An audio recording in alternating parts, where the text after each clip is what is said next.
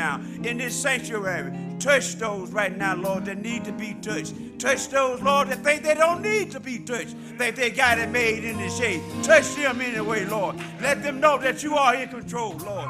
Lord, we just want to thank you. We know you're going to move in a mighty way, Lord, this week. Not only this week, not only this day, but each and every day in our lives. We thank you, dear Heavenly Father. We thank you for your word, especially the word that you advise us and that, that, that we should not too much think highly of ourselves that we should not be. But Lord, you have given each man the measure of faith. And we thank you for that measure of faith. Because this Heavenly Father, without faith, it is impossible to please you. Without faith, Lord, we cannot have healing. Without faith, Lord, we cannot move mountains. Without faith, Lord, we couldn't even have eternal life.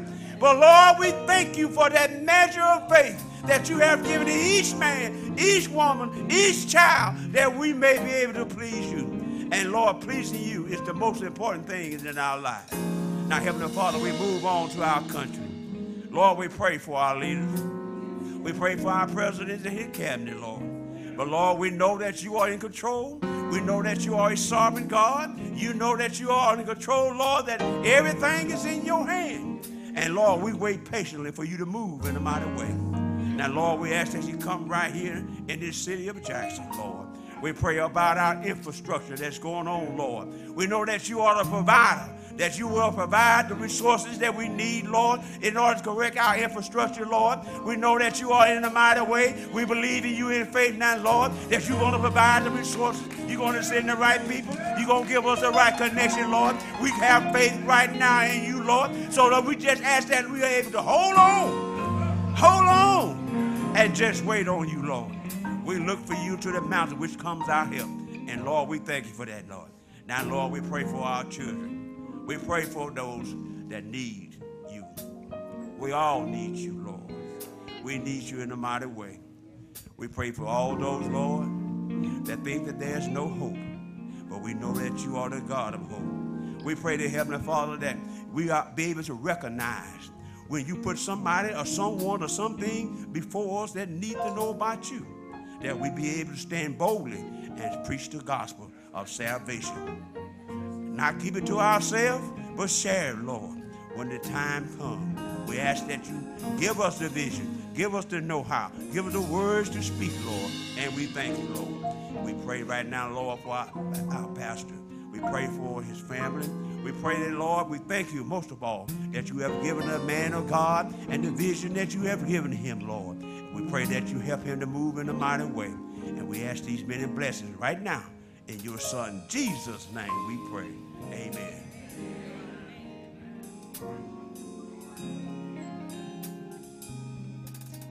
Amen. We thank our participants for the devotional.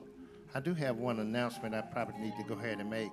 Um, fifth graders, the Children's Church is open today, so if there are those in here, you can and I believe that's five through fifth grade. So if you have a youngster with you, they may go to the children's church. It is open. I believe our deacons in charge of devotion today, brother deacons. You got it.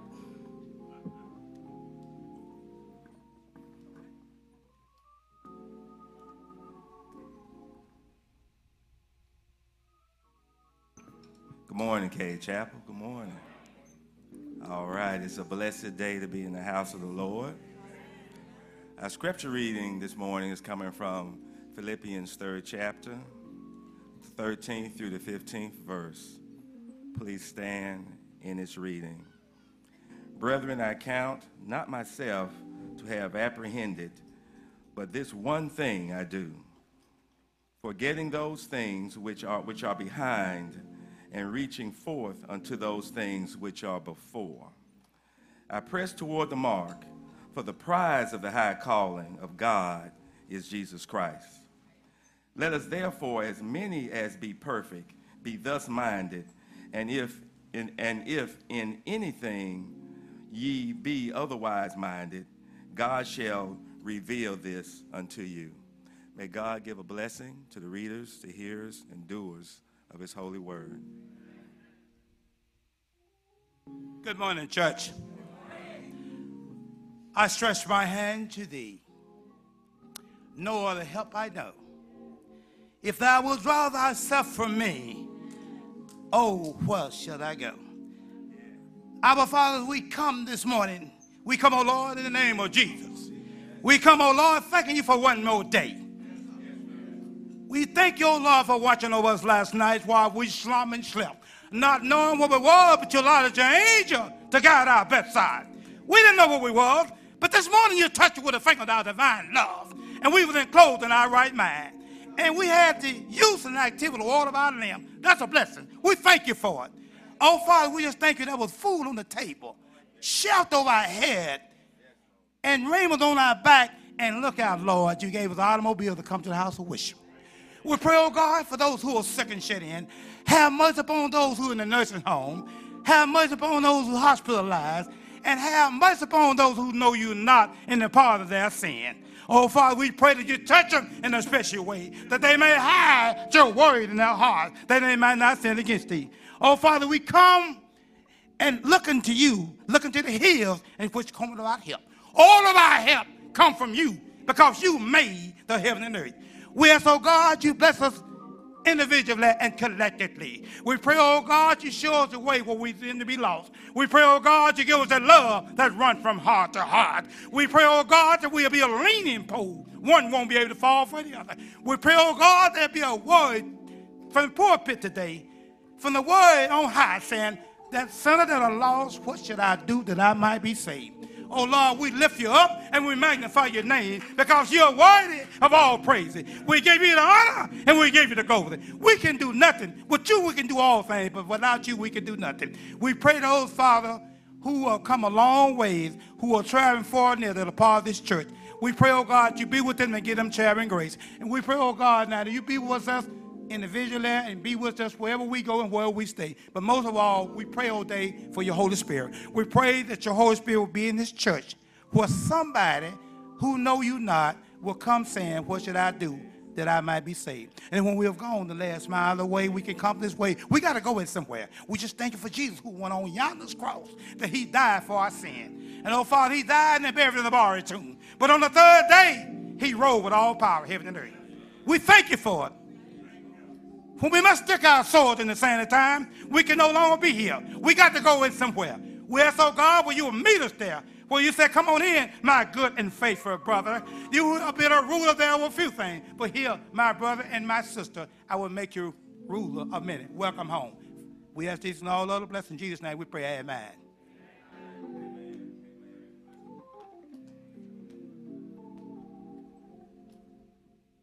Our responsive reading. May we read it together. You are indeed my rock and my fortress. For your name's sake, lead me and guide me. May we say it once again, please. You are my, rock and my fortress. For your name's sake, lead me and guide me. May the Lord have a blessing.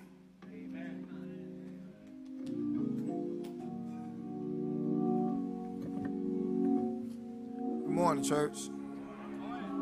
Uh, our congregational hymn comes from hymn 474 Lead Me, Guide Me.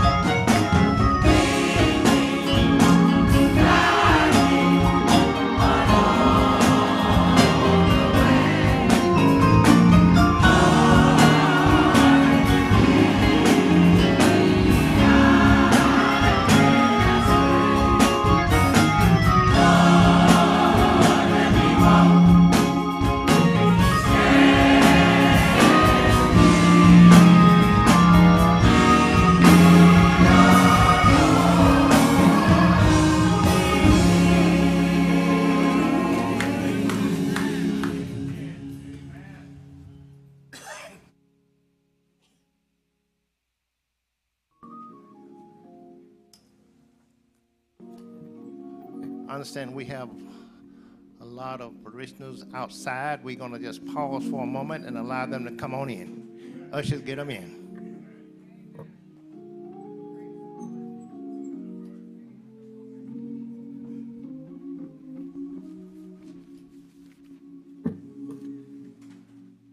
We thank our deacons for leading us in our devotional service. Don't you think they did a wonderful job as usual? So we thank God for them. And we want them to know that we are always by their side. Amen. This time now, we're going to pause for a time in our service where we all can participate. We're going to ask that you prepare to give now as you have been so blessed. This is our benevolent offering, and you will get a selection from the choir. The usher will provide services for you, and we ask that you again to give as you have been so blessed.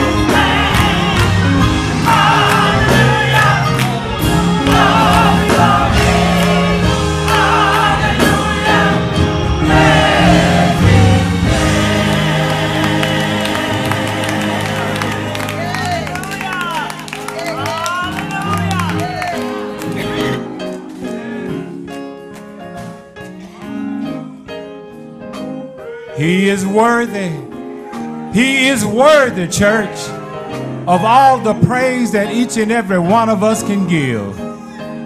Let us pray. Father God, we thank you now. Lord, thank you for being the King of Kings and for being the Lord of Lords. And Lord God, we thank you for blessing us to have a mind to serve you, knowing that you are worthy of the praise. Father, we thank you now for blessing us to be in church one more time. For we know that you didn't have to do it, but you blessed us anyhow. And we said, Thank you, Lord. Thank you now for every member, every auxiliary, and we ask that you will bless in each and every way, that nothing that we do will be in vain, that it will all be to your glory.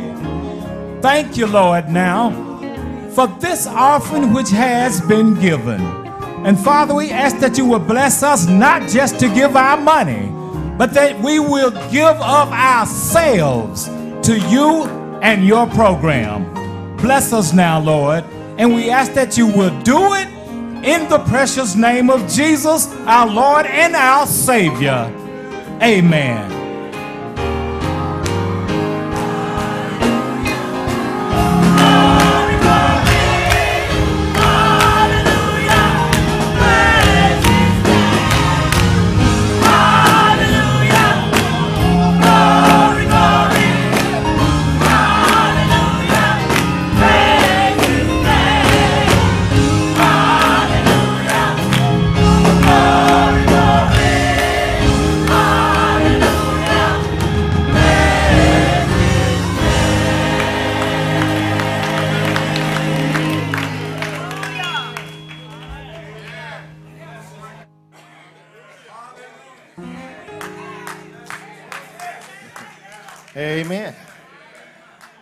I too say hallelujah.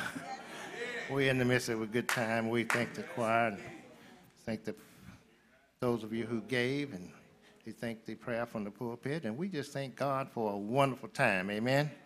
This time we want to share a few announcements with you. The family of Deaconess Linda Wilson needs your prayers in support of the homegoing of her mother. We ask you to please pray for that family. We thank um, ask that you also, Brother Mike, I have a sound man in the back back there, lost a father and was put to rest, so, and he's back at work, so we ask you to please pray for him as well. I understand that Mrs. Emma Huddleston also passed on yesterday, and we ask that you please pray for that family. Our own family needs your prayers, so just pray one for another, amen. We also ask that you pray for our own Sister Carter. Sister Carter, I understand, lost a brother and we ask that you please pray for him as pray for her as well and pray for the family. Amen. You also have a thank you note here. It says, How very nice of you. I just want to thank my church family for supporting me in my senior year of high school. I really appreciate it. I thank you all for supporting me the 12 years of school, and I look forward you all to keep supporting me as I go to college. This comes from our Gresham Fisher. We thank God for her. And we need to just encourage all of our children because they need to go to school. If they don't go to school, they're already in trouble. Amen. So we ask you to continue to pray for them uh, as, um, as they move to a higher level. This time now, we're going to get some additional announcement from the media. Media.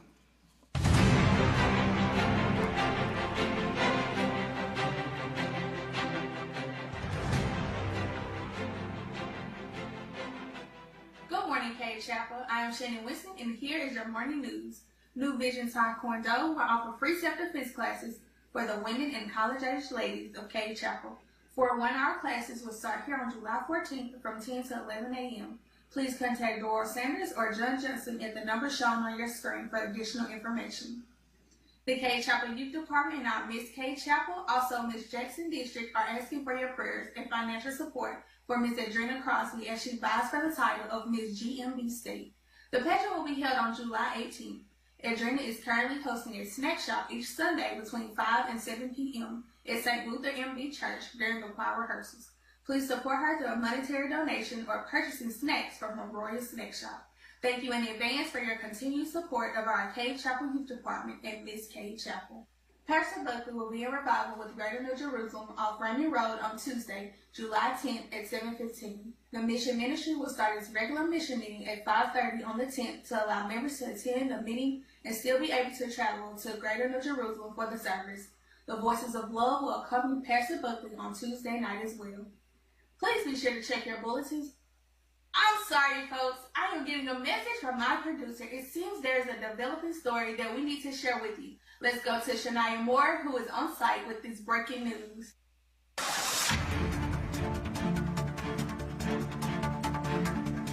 Good evening, Shannon. I am here at Cade Chapel where there are reports of a clown invasion. We are not permitted to go on the inside because of this invasion. Just minutes ago, we spotted a few clowns coming on the outside. Here are some images from some brave soul from the inside of the church. As you can see, the clowns seem to be playful and friendly. There are no displays of aggression, but they have made one demand. They are demanding that the congregation come out to the Big Top celebration for Pastor Buckley and the First Family.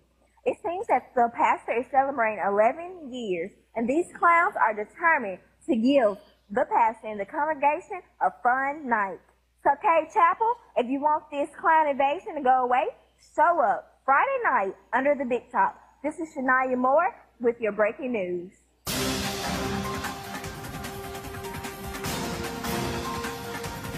you, Shania, for that breaking news. Well, there you have it, Cade Chapel. Looks like we all need to show up under the big top here at Cade Chapel on Friday, July 13th at 6.30 to celebrate with Pastor Buckley and the First Family in this pre-anniversary event.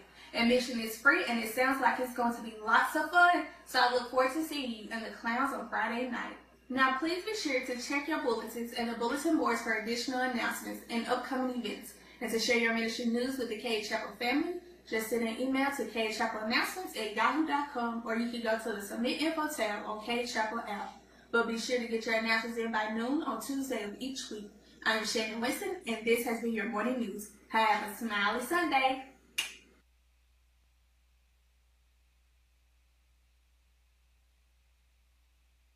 The Cade Chapel Youth uh, Mentoring and Education Ministry will be joining forces with Judge Tabitha Britton Porter for a back-to-school bash on August the 4th. I think that's important.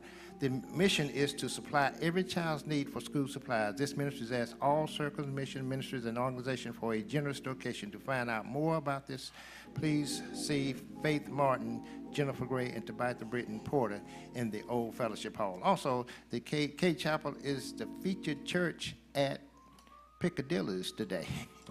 if you carry, if you carry your program, um, you'll get a discount. Amen. Also, uh, building strong schools and brighter futures. Uh, don't forget to vote on that issue August the 7th. Extremely important. Amen. I believe these are our announcements now. We have a young lady that wants to say something to us. We're going to let her do so. And then we have a young man that's going to come to us in his own way. Good morning. As you all know, oh wait, I am Adrena Crosby, your 2018-2019 Miss Cade Chapel. On December the 3rd, 2017, I went on to compete in for the Miss Jackson District, and I did win. So I want to thank you for your prayers and your support as I went on to compete. And on July 18th, 2018, I will be competing for the Miss YPD. I'm asking that I'm asking for your financial support and your prayers, and I am taking donations. And I'm also thanking everyone who supported me and kept me in your prayers and your thoughts. So thank you for that. And I also want to thank Pastor Buckley and the entire Cade Chapel team for being here and supporting me. And thank you. That's it.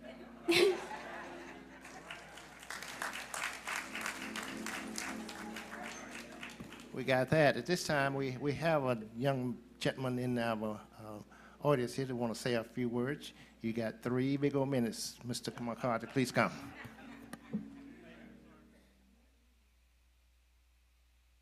Good morning. I really don't want to follow Adrena because she's a much better speaker than I ever will be. I'm so blessed to be here today. My name is David McCarty. I'm a candidate for the Mississippi Court of Appeals. This is the court that reviews cases from our chancery and circuit courts and decides whether to uphold or reverse verdicts. Now, reviewing those cases takes intense dedication. That's why you have to have someone who has studied the law and respects the law and understands how the appeals courts and our judiciary works. I began my career as a law clerk to Judge James Graves at the Mississippi Supreme Court who President Obama elevated five years ago to the Fifth Circuit Court of Appeals. He taught me that the law must be applied fairly, regardless of where you're from, regardless of what church you go to, regardless of what school you went to. The law is for everybody, and it must be applied fairly. This core belief has its roots in our faith. In Proverbs 31, it is written, Speak up for those who cannot speak for themselves for the rights of all who are destitute. You must speak up and judge fairly. You must defend the rights of the poor and needy. That is a directive that a mother was given to her son of how to lead a life as a king. And that is the cornerstone of my law practice now for the better part of 15 years. If you vote this November 4th for me for Court of Appeals, you will be confident you have the person with the most experience with over 70 appeals to our state and federal courts. But I've also been a teacher of law. I have been honored as an adjunct professor at Mississippi College School of Law and to teach at my alma mater since 2005, emphasizing to our students to have ethics not just in our courtrooms and not just with our clients, but we have to carry the ethics of our profession to our homes and to our communities. Experience is not enough for a judge. I want to challenge everybody in this room if somebody comes to you and asks them for your vote, you put them on the spot and say, What have you done for your community? Do you believe our courts are machines, or do you believe that judges should have hearts? And the way I was raised and the way I was taught was that we have to have hearts. You have to believe as a core belief that all people are created equal and that the law is not for some people but for everybody. That is a cornerstone of my candidacy. That's been a cornerstone of my personal belief, and I will carry that to the Court of Appeals. My home and my law office are here in Jackson, Mississippi. I'm a proud graduate of public school, and I'm a proud graduate of Mississippi State University. If you vote for me on November 6th, it's a vote to honor all people as equal, to respect the law, and apply it fairly regardless. I'm David McCarty, and I appreciate your time.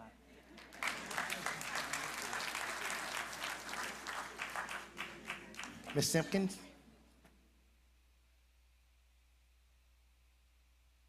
Good morning, Cade Chapel.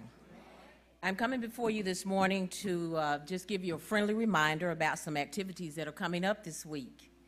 So if you have your recorders with this information on there, your cell phones, your little black books, calendars, however you record all your important events, take it out now. We're going to do a little fact finding and fact checking, okay? Let's check our facts. All right, the first fact is that we have a wonderful pastor that leads us in a way that is so loving, so kind, and so spiritual. Do you agree? First fact, okay? Our second fact is that we have two events that are scheduled to celebrate and appreciate him. Uh, the first one is the Buckleys Under the Big Top, and that's Friday, July the 13th at 6:30. Everybody's got that? Check your calendars. The second event will be the appreciation service, which is Sunday, July the 22nd at 11 a.m. in the sanctuary. Everybody's got that one? Good. The committee also wishes to share the color for 2018 Sunday service, and it will be ultraviolet. Now, they take very great care in choosing these colors, and this is what it represents. It's the shade of purple that represents originality, ingenuity, faith, patience, trust, visionary thinking that points us toward the future. Who does that sound like? Sounds like Reverend Buckley, does it not? So I think his picture probably should have been there when they picked that one out. So that's going to be the color that they will be using. The third fact is that all the members and all that love him and his family have been asked to contribute toward a financial gift of $50 more or less, however the Spirit leads you. Okay? You can give by using this green envelope that's in the back of your pew. If you don't have one, the ushers will be glad to get one to you. You can go on the Cade Chapel app and go to Give and mar- earmark those fun, uh, fun, funds for pastor appreciation. And we also have another way that you can give, and that's by texting. So if you don't have this number in your phone, add it to your contact list because you can give anywhere you are by using this number and texting give. And that number is 601 300 5190. So if you left your checkbook at home or you forgot about it, you've got other ways that you can um, contribute financially to this effort. So if your cell phone, calendars, and your little black books are all in order, have a great Sunday.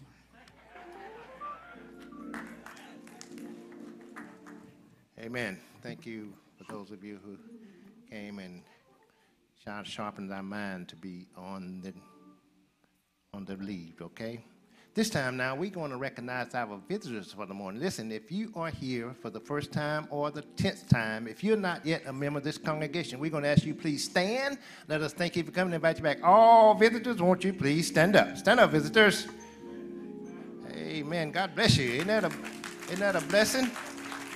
Isn't that a blessing? God bless you. We want you to remain standing? We want you to know on behalf of our senior pastor, Reverend Reginald Buckley, our pastor emeritus, Reverend Horace Buckley, and all the members of the pulpit and the entire Chapel family. Just so happy that you chose to worship us today. If you're just visiting, please come anytime scheduled out. But if by chance you're looking for a church home before you leave here today, we're going to try to convince you you just found home.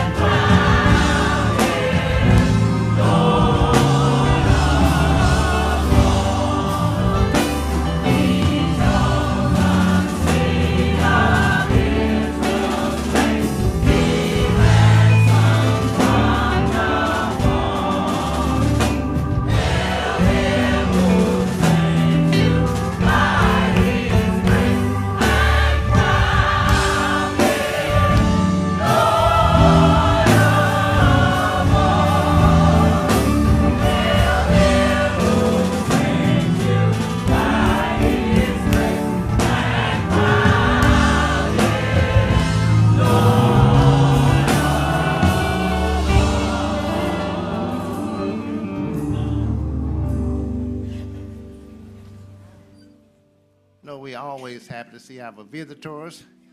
I see a group over here. I don't want to just look over. So, one of you want to come up and take a minute and a half to tell us who you are and and whatever else you want us to know. Come quickly.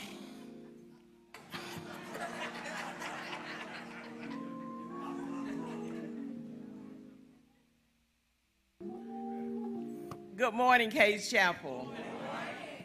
We are the grandchildren, great grandchildren, and great great grandchildren of Maddie and Charles Martin. We have had an excellent time this weekend. Um, we have family members that we haven't seen in 40 years, although you know I'm not too much older than that, but. Well, I'm Dorothy. I am, um, I think I am the oldest, uh, it might be another uh, grandchild of Charles Price and Maddie Martin. And it has been a wonderful, wonderful celebration, and God is good. Thank you. Please keep us in your prayers, and we pray for those who are traveling.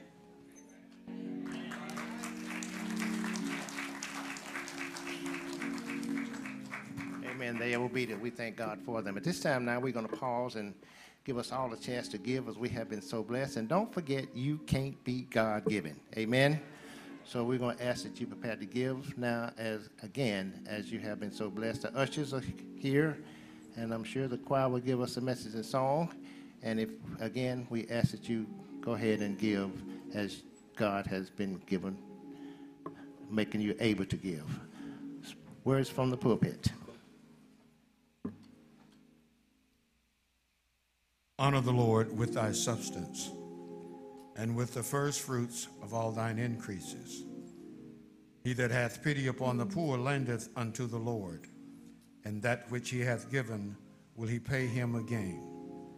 But this I say He which soweth sparingly shall reap also sparingly, and he which soweth bountifully shall reap also bountifully. Every man according as he purposeth in his heart, so let him give not grudgingly or of necessity, for God loveth a cheerful giver. May God add a blessing to the reading of his righteous and holy word. Ushers, choir.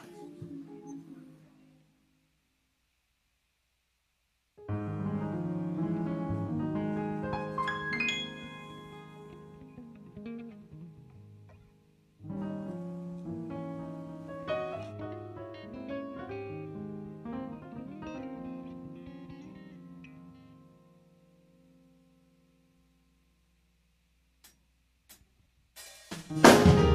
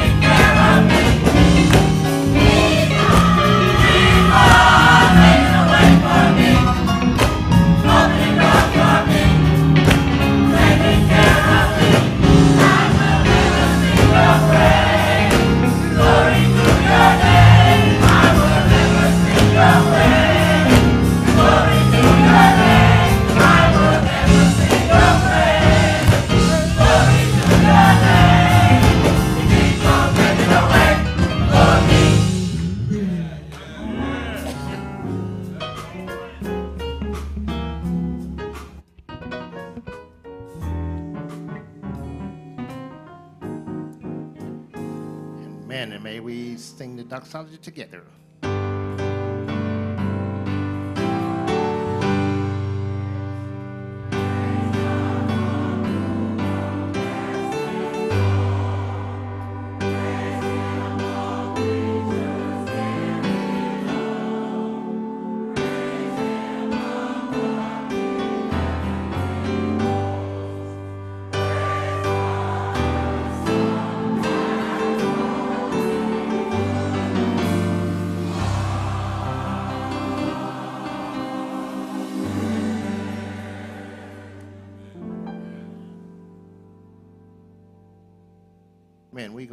That this choir come with the final selection for the morning, after which we will be ready to receive the message for the morning. Choir.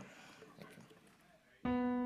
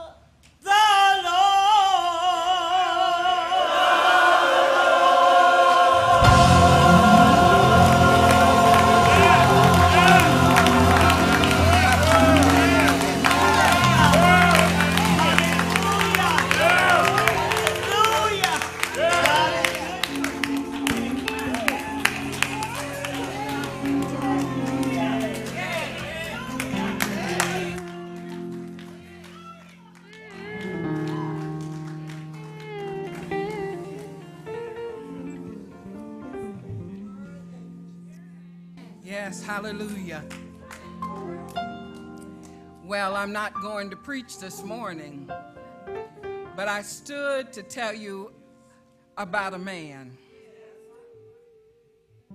Most of you know that in 1980 I ran for city commissioner.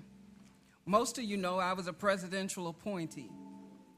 But I stand proud of a candidate, one that I can call my big brother in Christ, one I can call my spiritual leader, one I can call a community visionary, one I can call qualified one who has represented us well around the country. And it is less than what J.B. Harrington would tell me right now, because he said it's a poor frog that won't croak in its own pond. Our pastor, the Reverend Reginald Buckley, is running for state president of our Baptist Association. Now, I'm going to let you get by with that one. I'm going to let you get by with that one. But there is some product I have on a pin, and there's some shirts in the back. And the way you are going to show support next week, two weeks from now, when we have the state convention, is that you are going to wear these wonderful support shirts. They're nine to twelve dollars, I understand. And of course, you can always give an additional campaign contribution. I felt this morning that one of us ought to stand and say what he said at eight o'clock because I support Pastor Buckley. I support Pastor Buckley. Now, I'm going to tell you like we used to do when the president was getting ready to walk in if you are honored by his presence, if you are sincerely following him, and if you think that he is the person that can lead our state, I present to you the next president of the state Baptist, Reginald Buckley.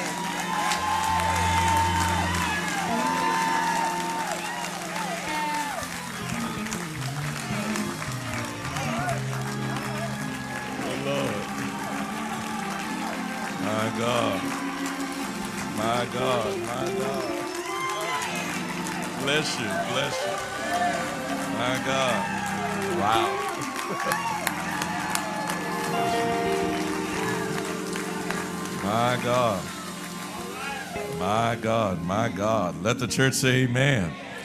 Amen. I'm taking you with me everywhere I go. amen. God bless you. God bless you. Thank you so much. I wasn't expecting all of that, but we thank God that the message got out. Amen. And we certainly are looking forward uh, to a lively campaign and to your generous support as we go throughout the state of Mississippi, sharing our vision for what Missionary Baptist uh, should be and should do as it relates to kingdom building in this world and in this nation. Amen. Amen. I certainly solicit your prayers and I, I thank God for your support. Amen.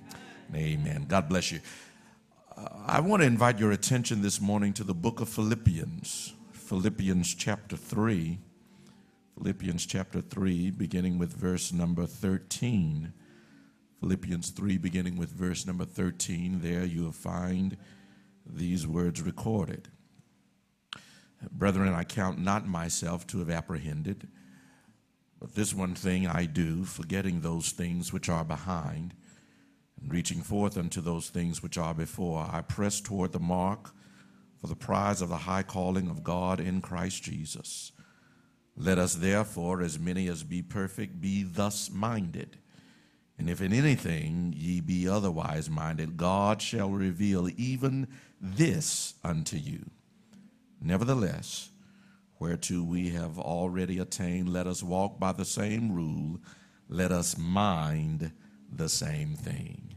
You may be seated in the presence of the Lord. Help me preach this this morning and tell your neighbor stay focused.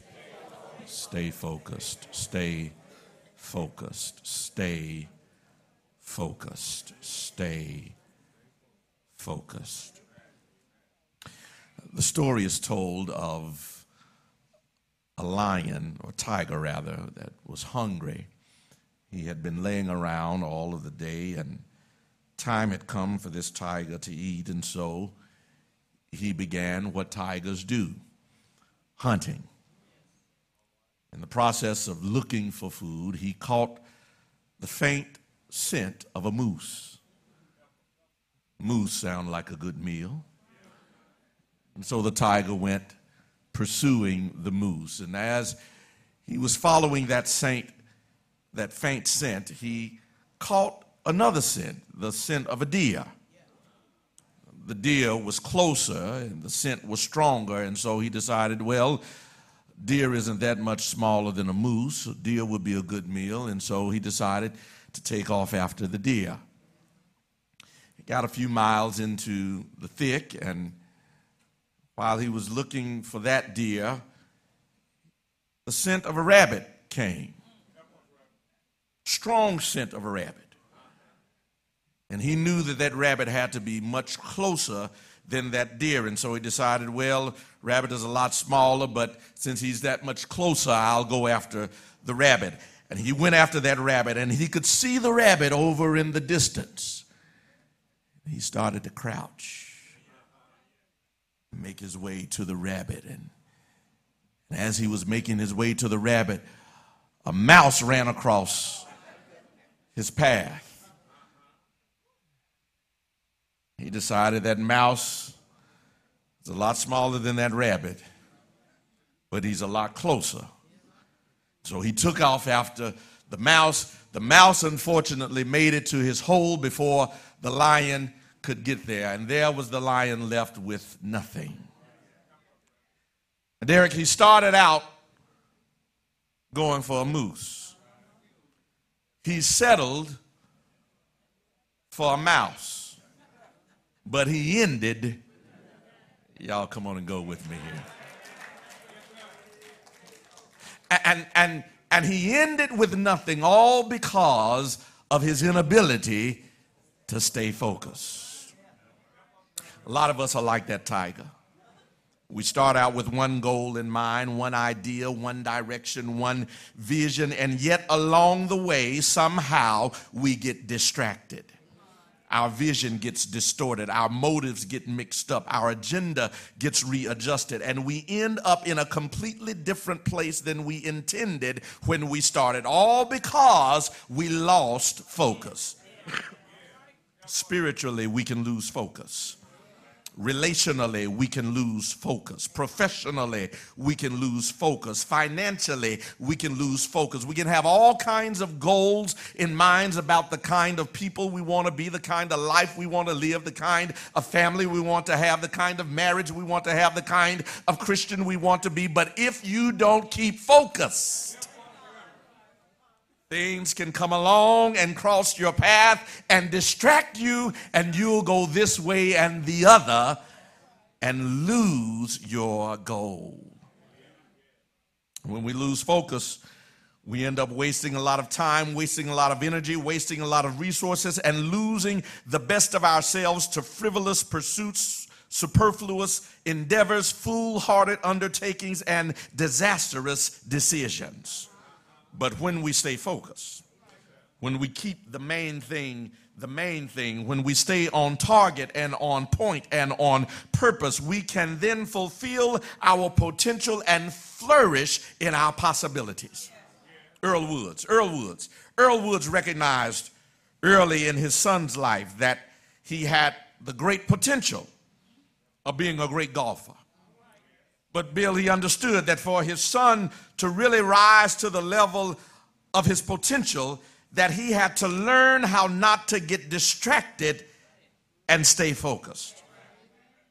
And so when Tiger was a preteen on the golf course, Earl, his father, would take him out and, and on Tiger's backswing, Earl would start jingling keys and and jingling coins in his pocket and, and making all kind of noise on the sideline in order to make sure that, that whatever was going on around him, Tiger was focused on what was in front of him.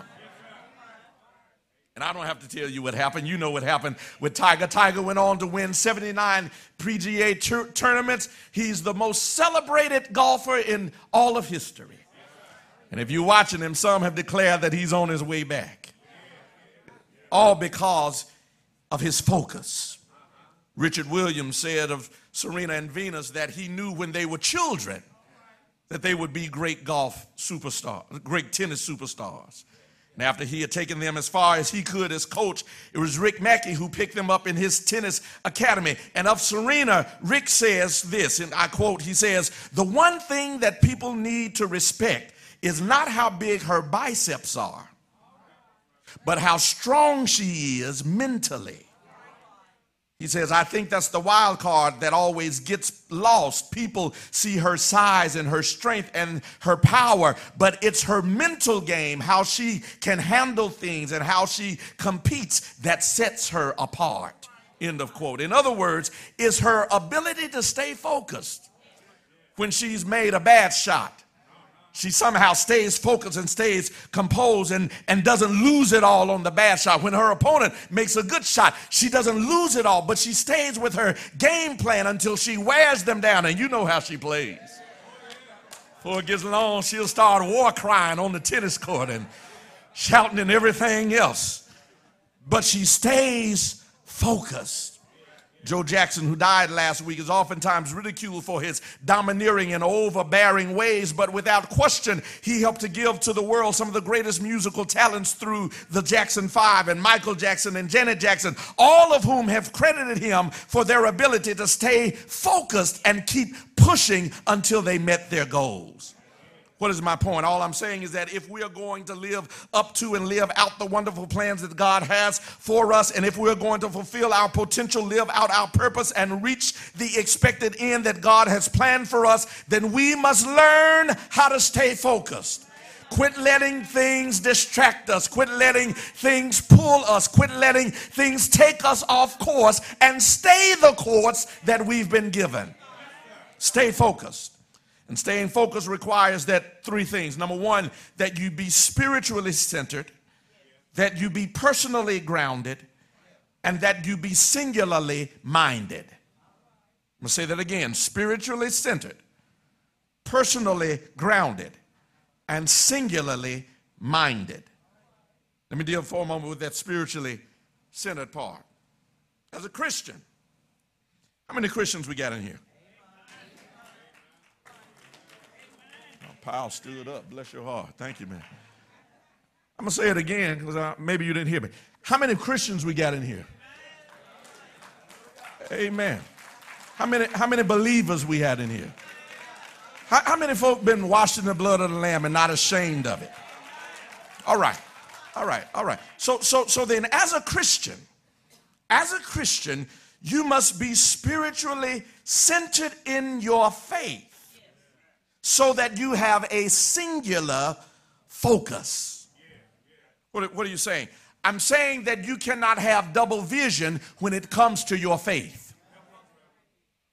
I'm going to say it again. You cannot have double vision when it comes to, in other words, you've got to know what you know, what you know, what you know. You, you got to know what you believe. Believe what you believe. Stand on what you believe. Be able to defend what you believe and be unapologetic about what you believe. A singular focus. That does not mean that you disrespect other people, but that means that you understand who you are and you stand up for what you. Ah. Come on, Christians, come on. Don't be weak. Don't be wishy-washy. Don't, don't be so, so politically correct that you gotta try to please everybody. No, you are a Christian. That's what you said. You are a Christian, and as a Christian, you must stand on your faith and believe it. Spiritually centered means you have a single focus on matters of faith. And Paul says it like this, beginning in verse 10 in that same chapter. He says, verse 10, that I may know him and the power of his resurrection and the fellowship of his sufferings, being made conformable unto his death. Paul says, as a believer and as a follower of Jesus Christ, he says, My goal in life as a follower of Christ, watch this, is to know him. That's it. My, my, as a follower, as a believer, my goal is to know him, that I may know him and the power of his resurrection. That I may know him. Paul says, I don't need to put anything else alongside of my faith. All I need to do is know him. I don't need to try to supplement my faith with anything else because guess what? My God is deep enough that it will take all of my life and then some to try to comprehend the depth of His goodness, to try to comprehend the mysteries of His greatness. It will take a lifetime and then some. And so, listen, all I need to do is spend my time getting to know Him that I may know Him. That I may know Him. I, I, I I, I, don't need anything else to captivate my full attention. I don't need something else to supplement for. He's mysterious enough to satisfy my intrigue for when I think about the depth of love for me and his extent of grace toward me and the mercy that he has shared for me. I, like Paul said, I, I, I, I just, I just want to know him. I just want to know him. This Jesus the, the, the, the son of Virgin Mary. I just want to know him. This Jesus who claimed himself to be the Son of God. This Jesus who declared, I am the way, the truth, and the life. No man comes to the Father but by me. I want to know him. I want to know him. This, this Jesus who, who, who turned religion on its head and made faith about relationship rather than religion. I want to know him. And this Jesus who was powerful enough to, to speak and the wind would be still. This Jesus who was disciplined enough that he lived 33 years and never sinned. This Jesus who was compassionate enough to forgive the guilty. This Jesus who was faithful enough to give his life to redeem the souls of mankind. I want to know him. I want to know this Jesus who was honest enough to pray to the Father in the Garden of Gethsemane when he said, Father, if it's possible, let this cup pass from my lips. That Jesus who was transparent enough to say, Lord, I don't want to die like this, but nevertheless, not what I want, but what you will. I want to know that Jesus who was honest enough to say to God, God, if it is another way, let there be another way. But Lord, finally, not my will, but yours be done. I want to know that Jesus who was dying on Calvary's cross, but took time out of dying to look at John and say, John, when I leave, take care of my mama. I want to know that, that Jesus, that Jesus who while he died, he looked at a thief next to him and said, this day you will be with me in paradise. I want to know that Jesus who while he was dying looked at his persecutors and said, Father, forgive them for they don't even know what they, I want to know that Jesus. I want to know him. And that power to love people who hate you. I want to know that Jesus and that power to pray for people who persecute you. I want to know Jesus and that power who will love those who hate you and bless those that curse you and do good to those who despitefully use you. Let me know you, Jesus. And I can spend the rest of my life just getting to know him, and I still won't know him completely. I want to know him. I want to discover deeper depths of trusting him, growing in him, reflecting him, and accepting the righteousness that I have through him. Because here, here's what I here's what I have discovered. I've discovered a lot of times when people are exploring other faiths and other belief systems and other gods and other traditions, usually that emerges out of one of three things. For people, I'm saying for people who, who are Christians who yet feel like they need to supplement it with something else, usually that emerges from one of three things. Number one, either they've been hurt by the church, or Or, number two, they have not been satisfied with the answers that the church provides. Or, number three, they have not come to terms with the idea that in Christ they are actually okay. By that third one, by that third one, in other words, in other words, they have not accepted the fact that the righteousness of Christ imputed to them is enough. In other words, my, you don't know what I did. You don't know how bad I've been. You, you don't know how I used to live. And, and you mean to tell me that somehow God is willing to forgive me all of that? And, and just because I believe, suddenly I'm okay and on my way to heaven? And a lot of people cannot reconcile a God who loves them that much and a God who, whose blood is strong enough. What can wash away my sin? Nothing but the blood of Jesus. What can make me whole again? Nothing but the blood. Oh, precious is the flow that makes me white as snow. No other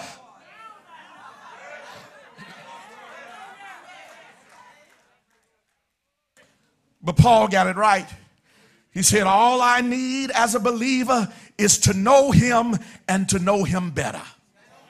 To know him more completely, to know him and be centered in him spiritually. And as a believer, as a follower of Christ, you must, we must press into him daily, go deeper into our prayer lives daily, go deeper into our pursuit of him daily.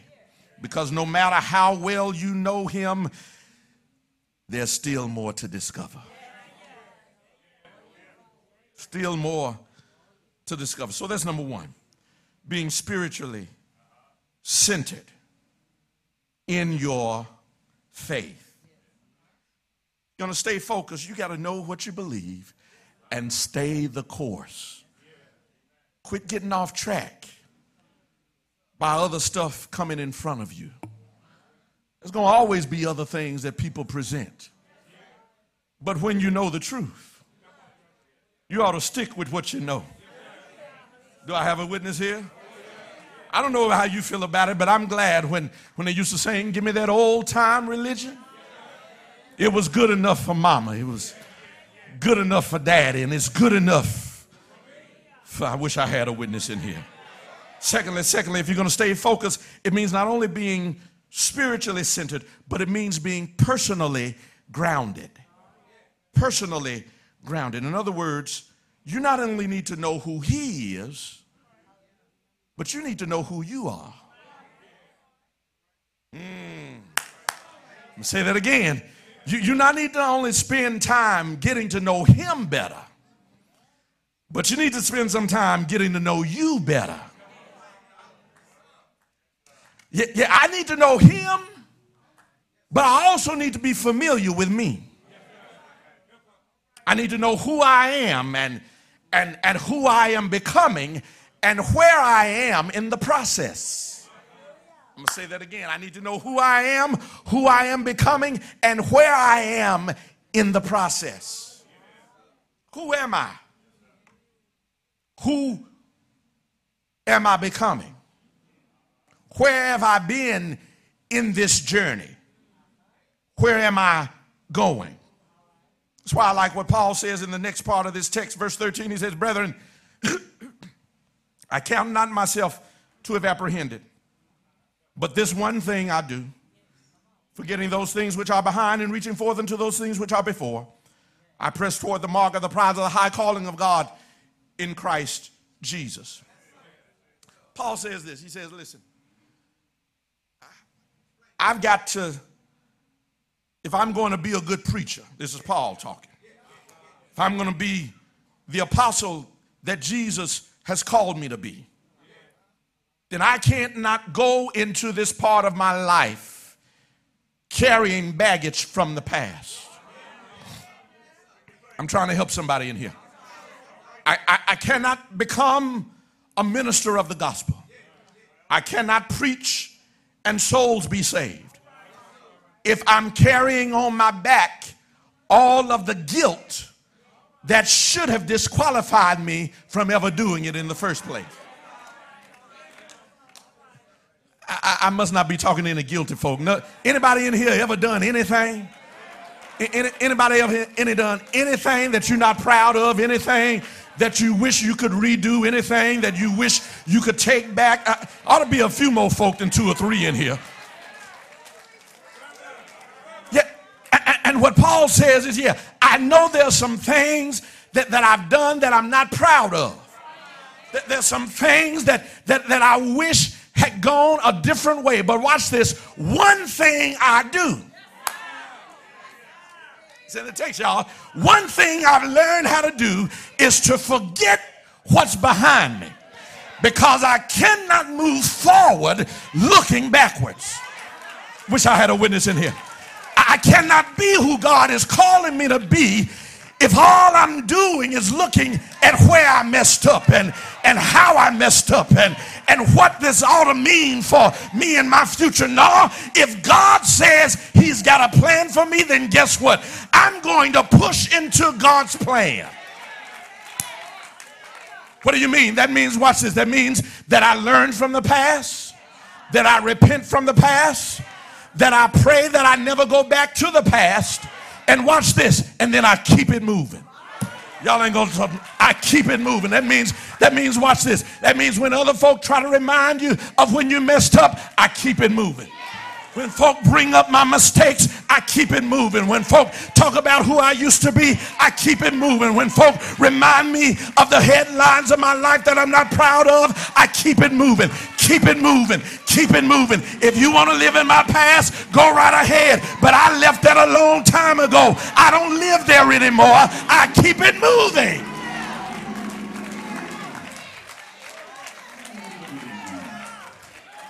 Forget those things that are behind. Paul said there's a lot of things that I still don't know how to do, but this one thing. I say, stay focused. This one thing I've learned how to do this is to forget what everybody else trying to remember. That, that, that, that's one thing I know how to do. I, I put it out of my mind a long time ago. And, and you can live in the past, but I'm walking in my future, forgetting those things.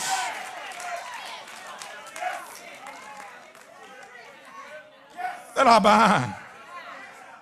And that helps me to stay personally grounded. Personally grounded. Personally grounded. Personally grounded means means that I've come to the place, watch this, where I forget two things. Number one, you need to learn how to forget your successes. I know you weren't expecting that. Yeah, I'm gonna say it again because you thought I misspoke. I'm gonna say it again. Forget your successes. Yeah, you say, Reverend, why, why would I forget my successes? Those, those are my victories. I want to remember my victories. I want to remember how I won. I want to remember all of that. Yeah, I know that's good, and it's good to recollect every now and then, but you can't live in past victories because you got a challenge in front of you right now. And if you're trying to live today's challenge on yesterday's victory, y'all ain't talking to me.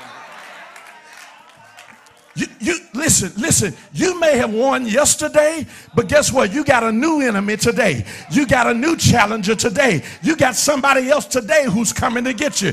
And listen, you cannot rely on what you did yesterday to get you out of the day. But I got news for you. I got a God, I got a God, I got a God who said, I'll never leave you and never forsake you. And if he did it before, I know he will do it again. Ah. What you saying? I, it's in the text, y'all. Paul, Paul says, yeah, I could, I could take confidence in the flesh.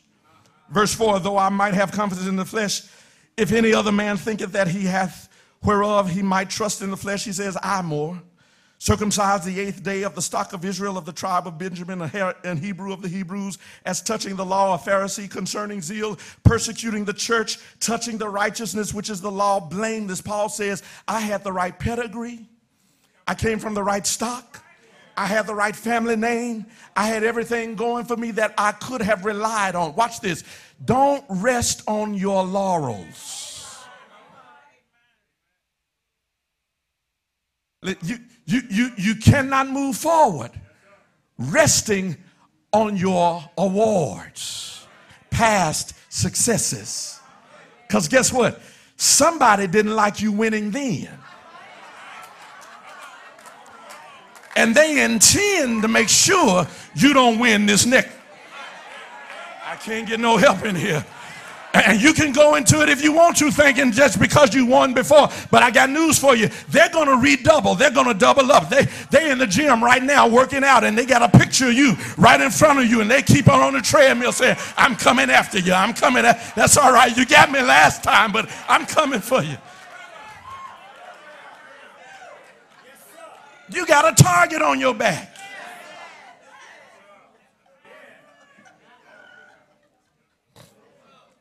So forget your successes and plan for the next win. But then secondly, you got to forget your failures. You got to forget your failures. Paul Paul did not spend time regretting sin, but rather repenting sin. He did not lose ground wallowing in the past, but rather walking in his future. He, he did not waste energy recounting his mistakes, but rather reaching for new markers of progress, forgetting those things that are behind. Paul says, I'm reaching out for what's in front of me, things that I can clearly see. Forgetting what's behind. I'm moving to the next chapter. Somebody needs to hear that this morning. Personally, there's some things you need to leave behind. There's some hurts you need to. Yeah. Yeah, I'm talking to you. Yeah, there's some hurts you need to let go of. There, there, there's some mistakes you need to reconcile. There's, there's some things that you have done and things that have been done to you that have kept you from moving to the next chapter of your life. I don't know who you are or where you are, but God knows that it's time for you to forget what's behind you so that you can press for the prize in front of you. The devil wants to keep you from that prize, and he's doing everything that he can to make you go. Watch this. Every time you see that face, it go back in your mind, and you remember and you replay it and you feel it all over again and you smell it all over again and, and, and you think about it all and, and, and it's just as fresh today as it was two, 10, 15 years ago. It's time for you to forget it. Forget what's behind you so you can press with what's in front of you. Thirdly, and I'm finished. Lastly, if you're going to stay focused, then you must be single minded. You must be single minded. Verse 15 Let us therefore, as many as be perfect, be thus minded. And if in anything ye be otherwise minded, God shall reveal even this unto you. Nevertheless, whereto we are already attained, let us walk by the same rule, let us mind the same thing. I start, I end where I started can't be wishy washy in your faith. You can't be trying to mix up different ingredients to try to make some sort of spiritual gumbo.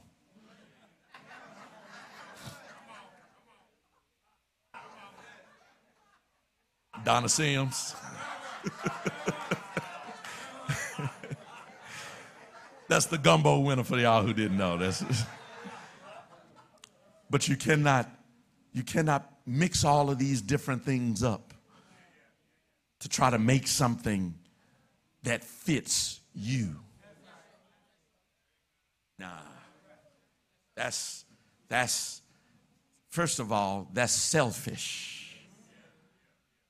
Watch this. To think that everything's supposed to fit you.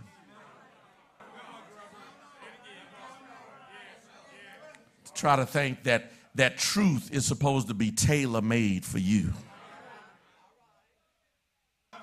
Who are you that everything got to fit you just right? Y'all ain't talking to me in here. No, it ain't supposed to fit you. You supposed to fit it. You're su- it's not supposed to change. You're supposed to change. Your ways are supposed to change. Your thoughts are supposed to change. I lost somebody. But here it is, here it is, finally, here it is. Two verses, I'm through. Matthew 6 and 22 says this The light of the body is the eye. If therefore thine eye be single, thy whole body shall be full of light. Having a single eye means having an eye that is focused, an eye that is clear, an eye that is not blurred with a lot of different things, but an eye that has good focus. To be sure, hear me now, hear me, hear me well, particularly my young people in here. I'm not telling you, I'm not telling you not to be inquisitive. I'm not telling you not to read and and discover and know what's out there. I'm not telling you to, to close your mind and be closed minded on, on other cultures and, and other ideas. No, no, no. I, I'm not telling you that at all. Read that. Know what they believe, but know what you believe. Uh, understand how they operate, but understand how you operate and how God's word operates in your life. Do I have a witness here? Because at the end of the day, if you're going to stay focused in life, you need at some point to land the flight of inquiry on something that is solid and substantial. What are you saying, preacher? I'm saying you can't spend the rest of your life flying around in circles, learning a little bit of this and learning a little bit of that and picking up some over here and picking up some over there. But at some point, you've got to land that plane on something you can stand on, something you can live on, and something you can die on.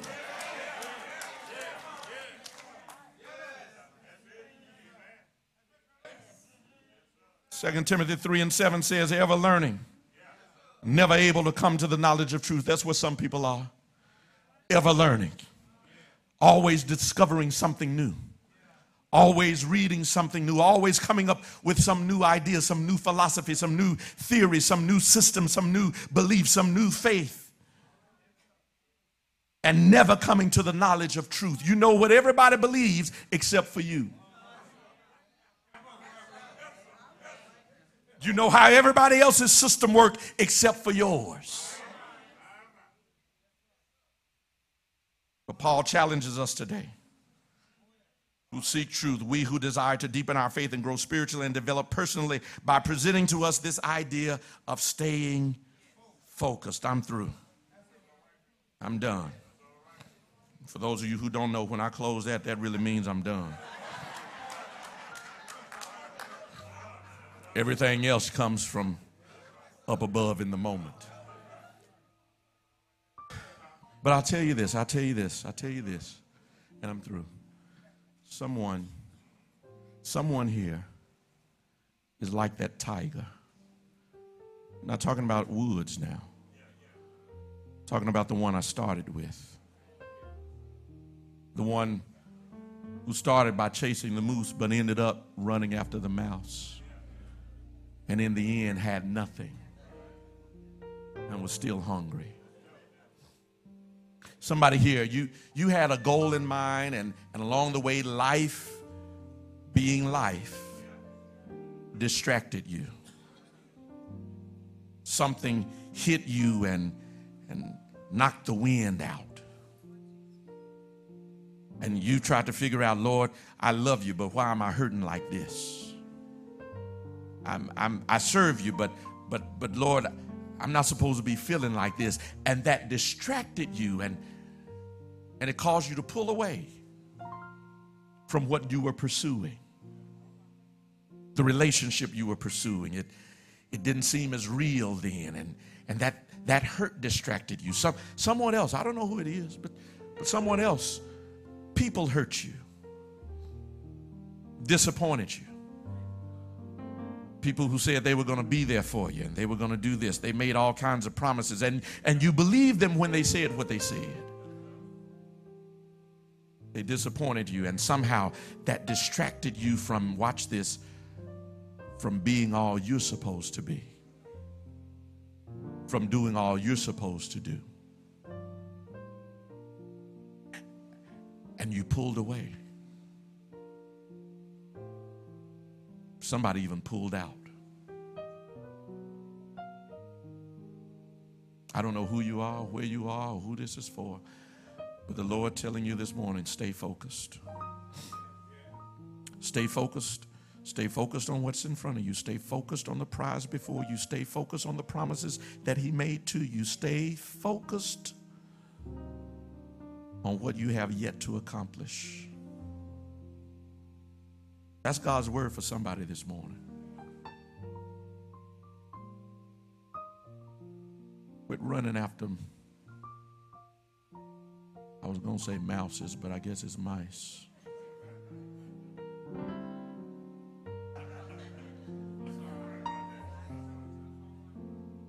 Y'all know what I'm talking about. Quit running after things that are leading you astray. Get back on the right path. Now, listen, I'm going to pray for you. I'm going to pray for you right now. But I need you to pray in your heart. And God would bring you back to where you should be, where you need to be, where you ought to be. I'm going to pray that God would open your eyes and give you single vision. You would focus on the prize in front of you and quit being distracted by all of the distractions around you. Get back to what's important. Back to what you know is right. Back to what you know is true. And come on home. Come home in your relationship. Come home in your personal faith.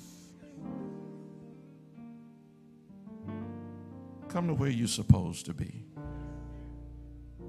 God is speaking to you now. Let us pray. Every heart open, every head bowed. Father God, in the name of Jesus, right now, I thank you, Lord, that you are the God who knows us personally. You know us individually. You know us by name. And because you know us like that, that intimately, God, you know what's going on in our lives.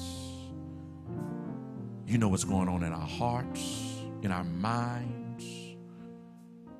You know what's happening with us professionally, relationally, and spiritually. God, right now, I pray for my brother and my sister who's been distracted by life. I pray for my brother and sister who started out one way and knowing that that was your plan for them, but along the way, life happened. And somehow they found themselves off course. God, I pray for my brother and my sister that they would now, in this moment, recognize that they are not here by chance. And this message was not preached by chance.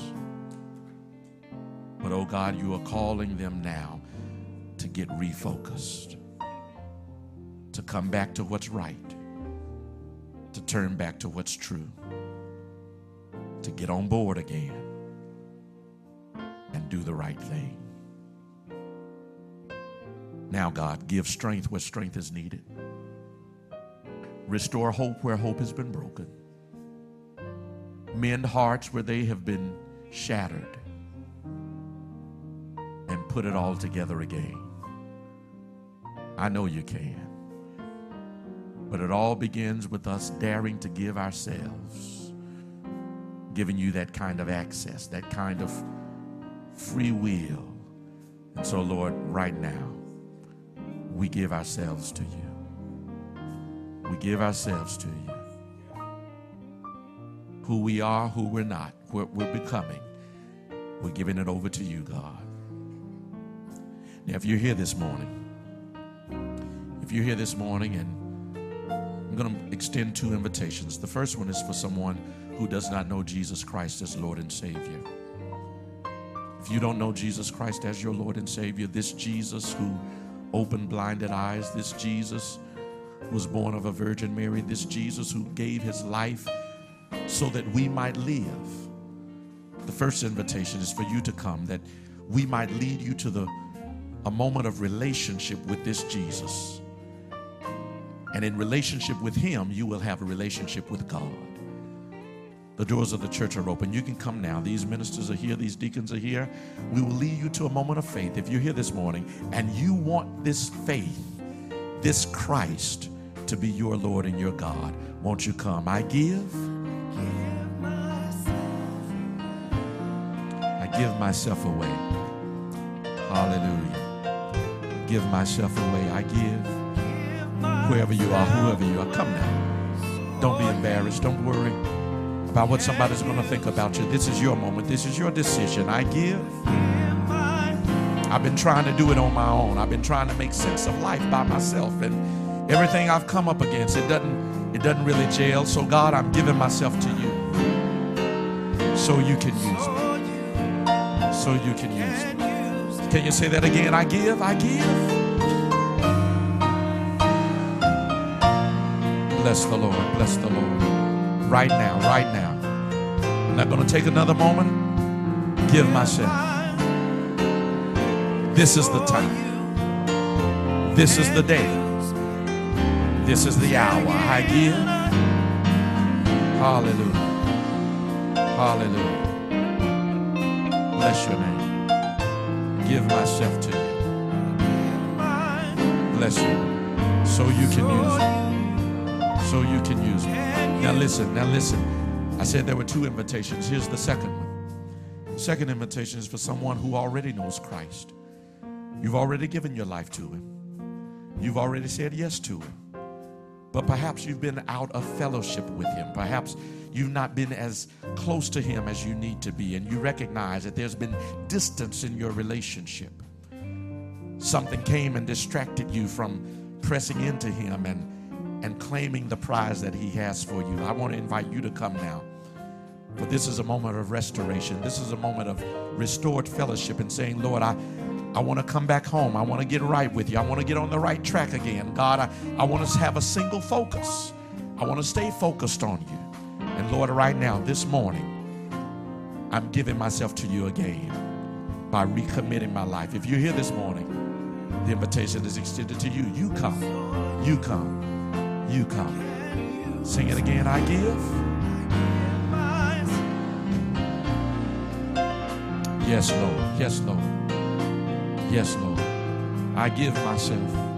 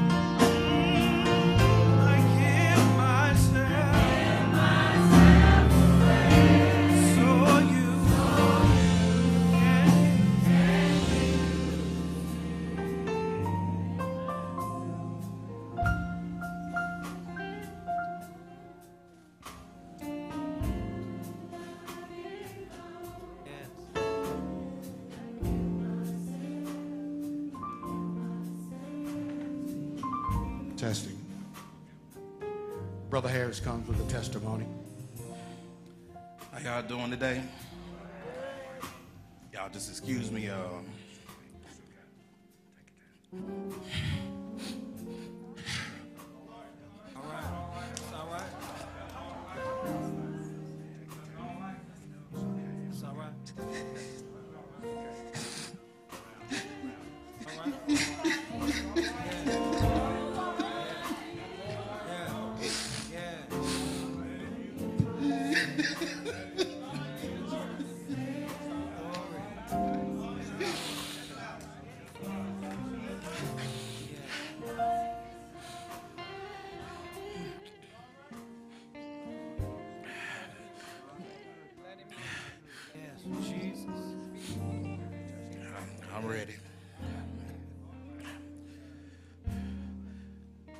I've been running from God for a long time, but I can't run no more.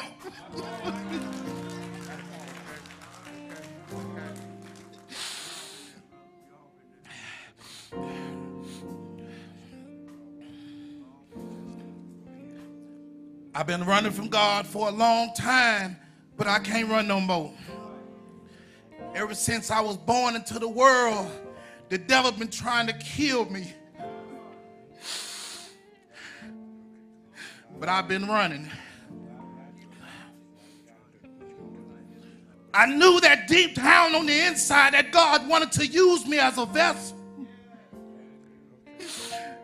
I knew that God wanted me to deliver the word to the people, but I was running. And as a young man, I had so many dreams and so many expectations because I wanted to be a lawyer. I wanted to represent people, I wanted to help my people.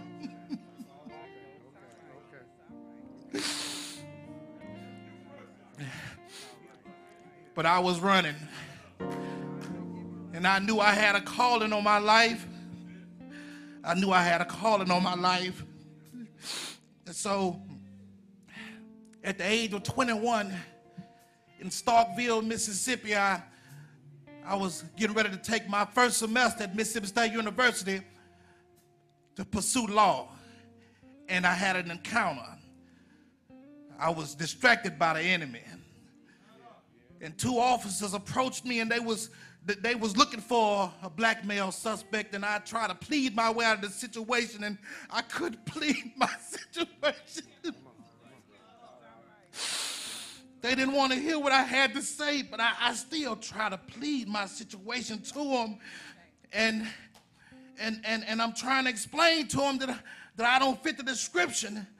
I don't fit the description of the, the individual you're looking for, but they still didn't want to hear what I had to say, and and they said they're gonna arrest me for disorderly conduct.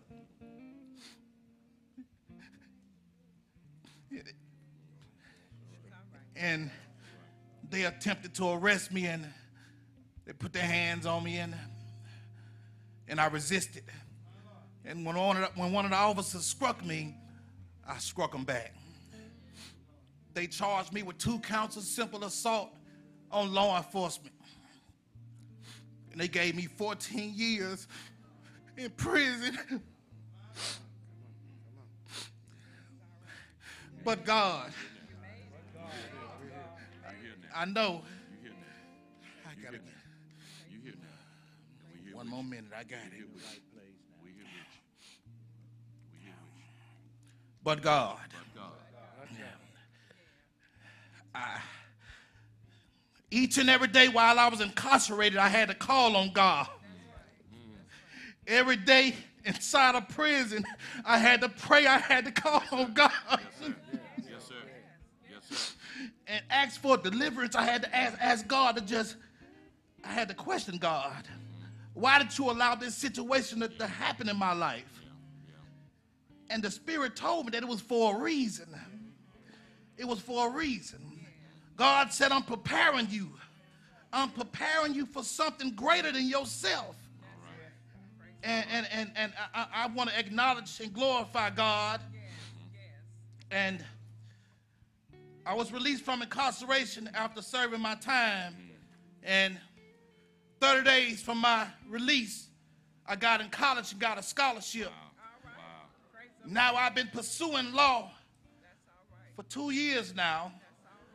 Spirit then told me that he's going to open up the doors to the Mississippi College of Law.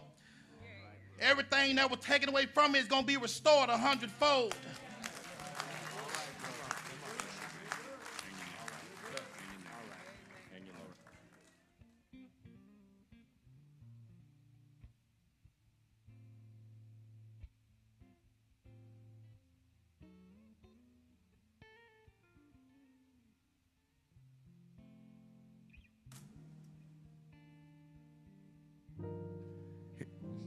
He's also coming for prayer. Both are coming for prayer. So I'm going to ask Reverend Wright if he would administer this prayer.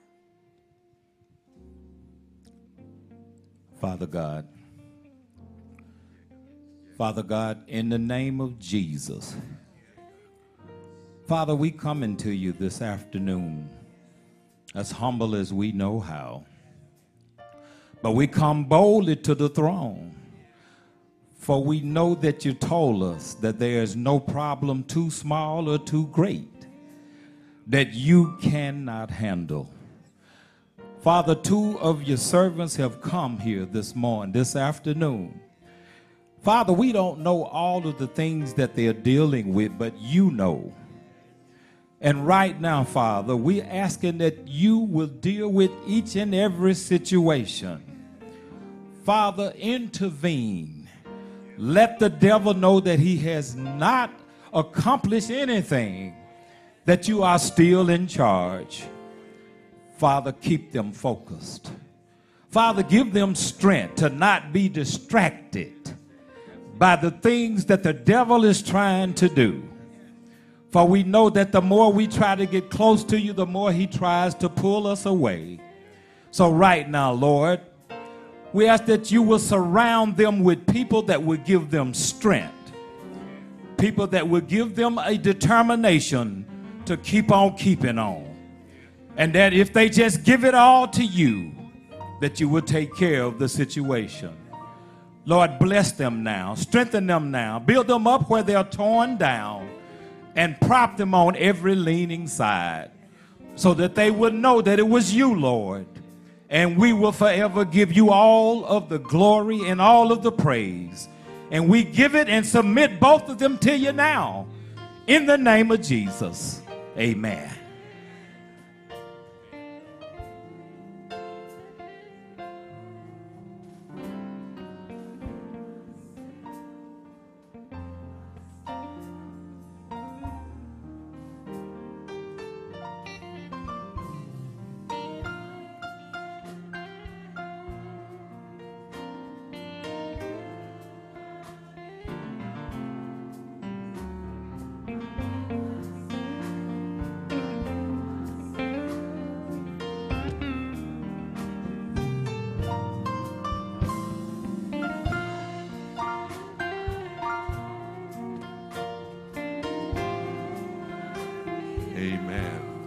Church say amen.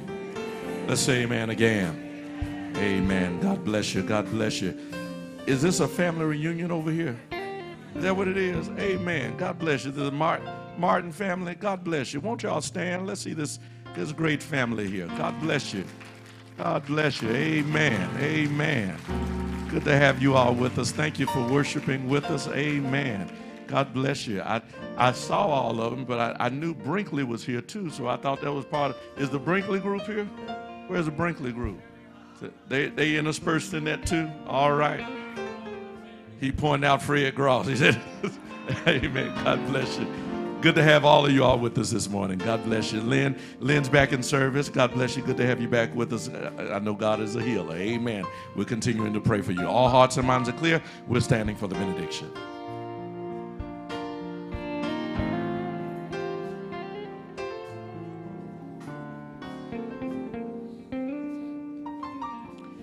And now may the grace of God and the sweet communion of his Holy Spirit rest, rule, and abide with each of you now, henceforth, and forevermore. In the name of the Father, and of the Son, and of the Holy Spirit. Amen and amen. God bless you. Go in peace.